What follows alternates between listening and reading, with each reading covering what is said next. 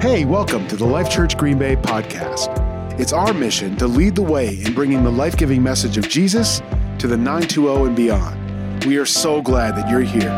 If this is your first time joining us, would you connect with us?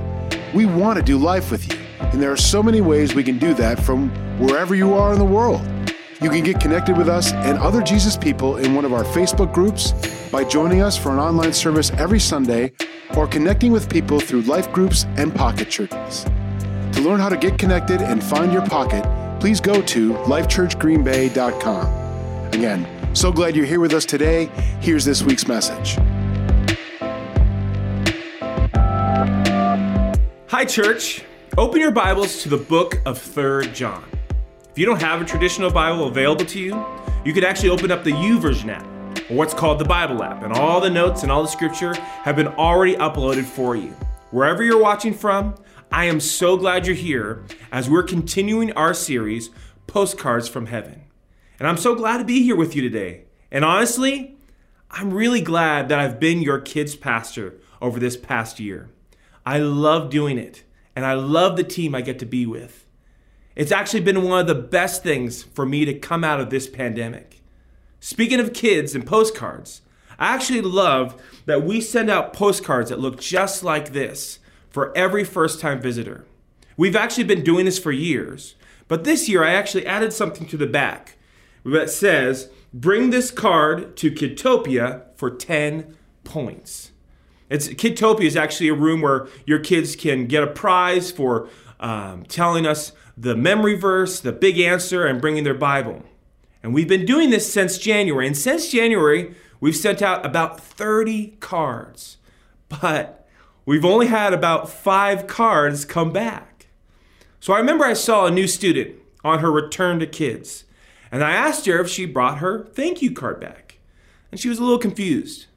Once I explained why, meaning that, you know, on the back it said she can get 10 points for just bringing the card back, she was bummed. And she told me I didn't see that when I read it. So let me ask you have you ever done that? Have you ever underread something? Like maybe you glanced at a sign that told you to go one way, but you accidentally went the other way? Or maybe you read bad news as good news, or good news as bad news?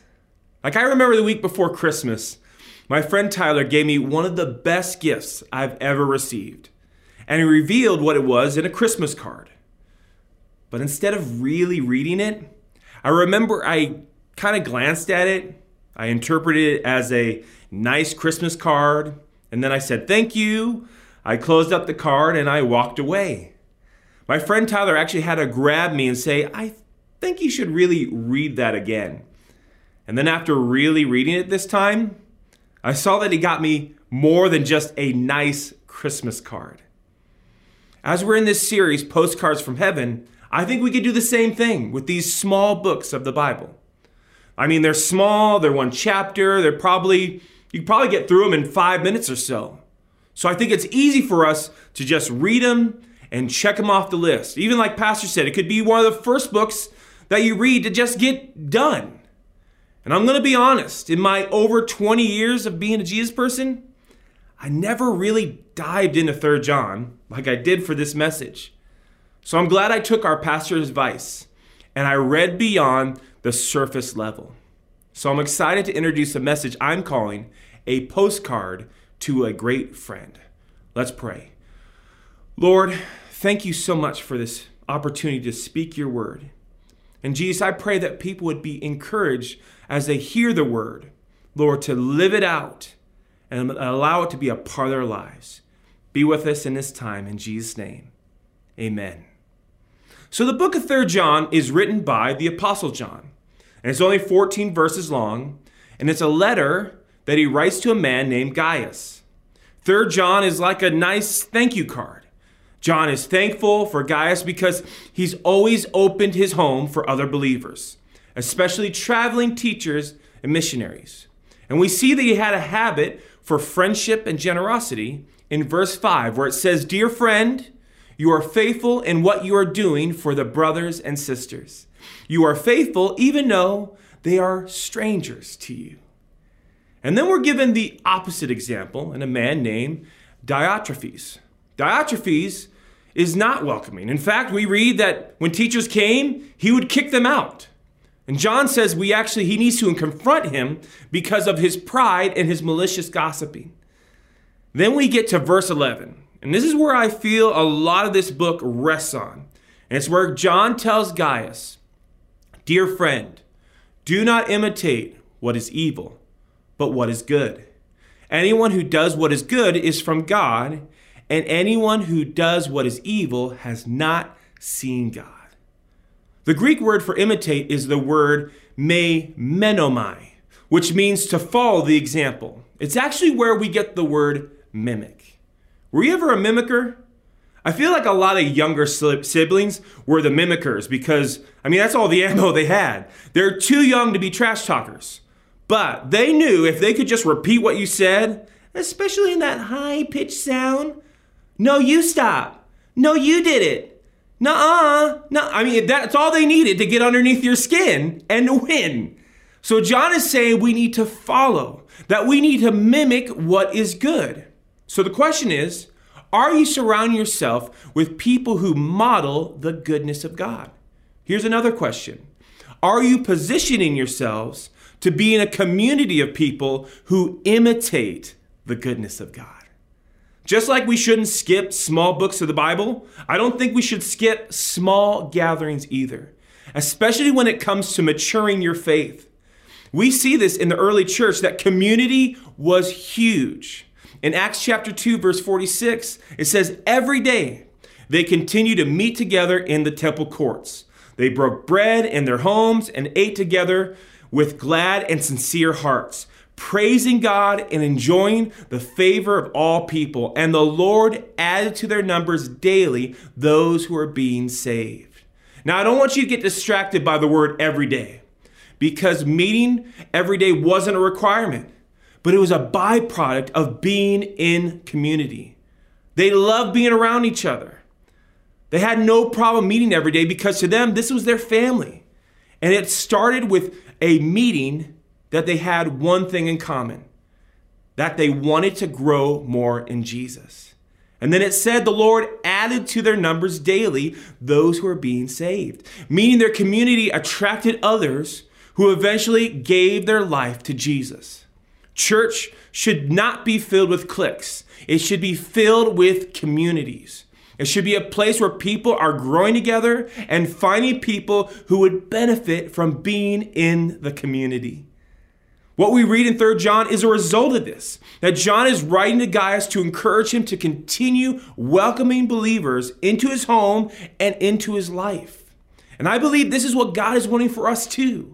He's wanting us to strive for community with other believers. He's wanting us to continue to put ourselves in a place where we imitate the goodness that comes from Him. So, if you're taking notes, I want to give you three reasons why we should strive for community. Here's number one community strengthens your Jesus journey. Hebrews chapter 10, verse 24 says, Let us think of ways to motivate one another to acts of love and good works. And let's not neglect our meeting together, as some people do, but encourage one another, especially now that the day of his return is drawing near. When you're community with other believers, and that's the mindset to motivate or to encourage one another in love, then you are positioning yourself to be strengthened by others in their Jesus journey. And Jesus journey is just really taking you from where you are to where Jesus wants you to be. But here's what's great about that. As you're doing that, as you're strengthening other believers, you're actually positioning yourself to be strengthened by others at the same time that a community of believers will want to see how you're doing. They'll want to pray with you and believe with you. They'll want to talk about how you're doing and, and, and tell you about a, de- a Devo they're doing, or maybe suggest a book that they love or a scripture that they're loving. They'll want to watch your kids so you can go on that date that you haven't been on in a while. Other believers want what's best for you because the best you is good for the kingdom. The best you loves to be Jesus with skin on, meaning you just want to be like Jesus everywhere you go. The best you loves not just to read the word, but allows the word to be living and active in their life. The best you doesn't just sing worship songs, but worships and praises God whenever you can. The best you isn't trying to be a good person, but a person who has surrendered all to God. The best you is good for the kingdom because the best you reflects the kingdom. Here's number two community can help connect the dots. I've seen and heard so many great stories that happen because people position themselves in a community of believers. I've heard stories of people who got out of financial debt because of the advice they got of others and what they did that helped them. I've heard people get healthier because they found people who helped connect the dots on different ways to see health and fitness. I've heard people even leave the worst job and go to an even better job because they heard another believer uh, story and were able to connect those dots and even lead to an interview. In community, you get to hear how people parent, how people date, how people deal with conflict. I mean, you even get to hear how people cook, which is awesome. And I can tell you, I'm a better husband because I'm around good husbands. I'm a better father because I'm around great fathers. I saw things and heard things in community that helped me connect those dots and really helped me be a better man. I've also seen it when it comes to doubts and confusion and frustration in our faith. That other believers in our community just help connect those dots. Like when you just don't get why things are going the way they are. Sometimes it's just as easy as hearing someone explain what helped them with their doubts and confusion, or it just makes sense to you. Or maybe you hear a story that encourages you to connect the dots from where you are to where you want to be in your faith and in your life. Look at God moments can come out of simple conversation with people in your community because community can help connect those dots that you need connecting. Here's number three community can bring freedom and healing. James 5:16 says, "Therefore confess your sins to one another and pray for one another, that you may be healed. The prayer of a righteous person has great power as it is working. There's nothing better than asking a group of believers that care about you to pray for you. I mean, watch out. It's gonna get good. But I also love that it says to confess your sins to each other, that there's healing in that also. Because number one, you're gonna find out that you're not alone, that what you're struggling with, other people are struggling with. And number two, you're to find that there will be people who will want to help you get freedom from this. I love this because when I did this, just confessing to others was so freeing. But having that accountability was even better. Again, the best you is good for the kingdom. So, where do we find community? Because honestly, community has to be more than just a 10 minute conversation you have with someone in the lobby.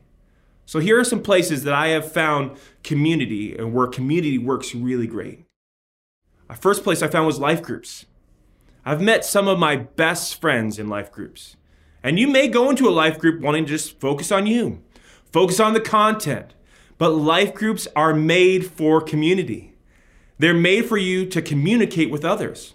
So you'll find that it wasn't just that content, but the words and the thoughts of others that helped you grow and mature.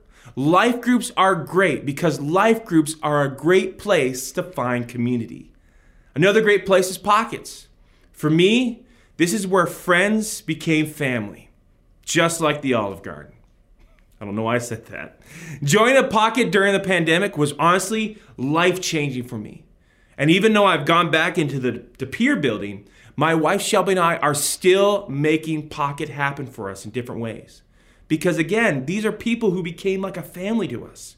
And for us who where our family is actually not here in Wisconsin, I'm so glad that I have my church family that I have I really found in a pocket. And what's even great is in our current climate, you can find actually virtual community through virtual life groups and virtual pockets. So really there's community for everyone even in the season we're in. Here's another example. Serving. Pastor Steve Wrigley used to say, You don't find people to get the job done, you find the job to get the people done. I didn't know what that meant for years. But what I found out was he was saying that um, serving will strengthen you in your faith because you're surrounded by other people who have a similar desire and goal. This is honestly one of my favorite types of community because you're helping impact lives in this community. You'll find that when you're serving with others, that you'll want to connect with that person. I mean, you have something in common. You're ministering together and you want to connect with maybe their family. And before you know it, that person can go from being a stranger to a friend to a brother and sister because you position yourself for that community. So, again, these aren't all the end all be alls, they're just examples. Are you doing something else with other believers consistently? That's community. And John saw the benefits community had on Gaius, but he also saw the harm it caused on Diotrephes to really not be in community, which makes me wonder would Diotrephes be struggling with pride and gossiping if he would have not cut himself off from other believers and positioned himself in a community of believers? And Diotrephes wasn't a bad person, he was a believer. And he was a leader who the church felt was mature enough to lead a church. But something must have happened to cause him to cut himself off. And this was such an issue that we have a whole book that discusses it. What about you? Are you not seeing the best you because you're not striving for community? And I know for us, we could be too busy, too afraid, or too insecure to be a part of community through life groups and pockets or serving.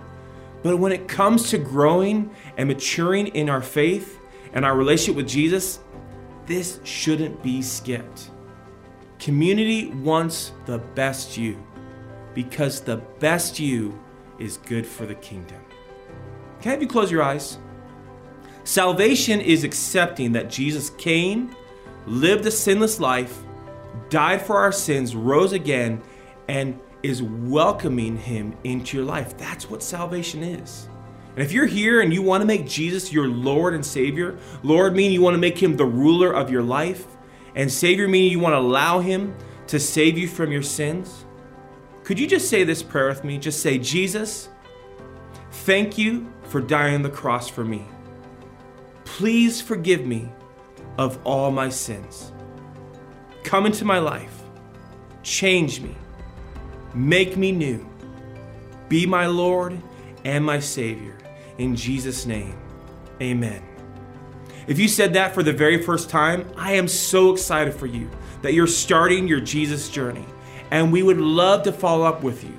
So if you could just go to the link below and let us know that you chose to follow Jesus today, I would love to follow up with you and help you on your Jesus journey.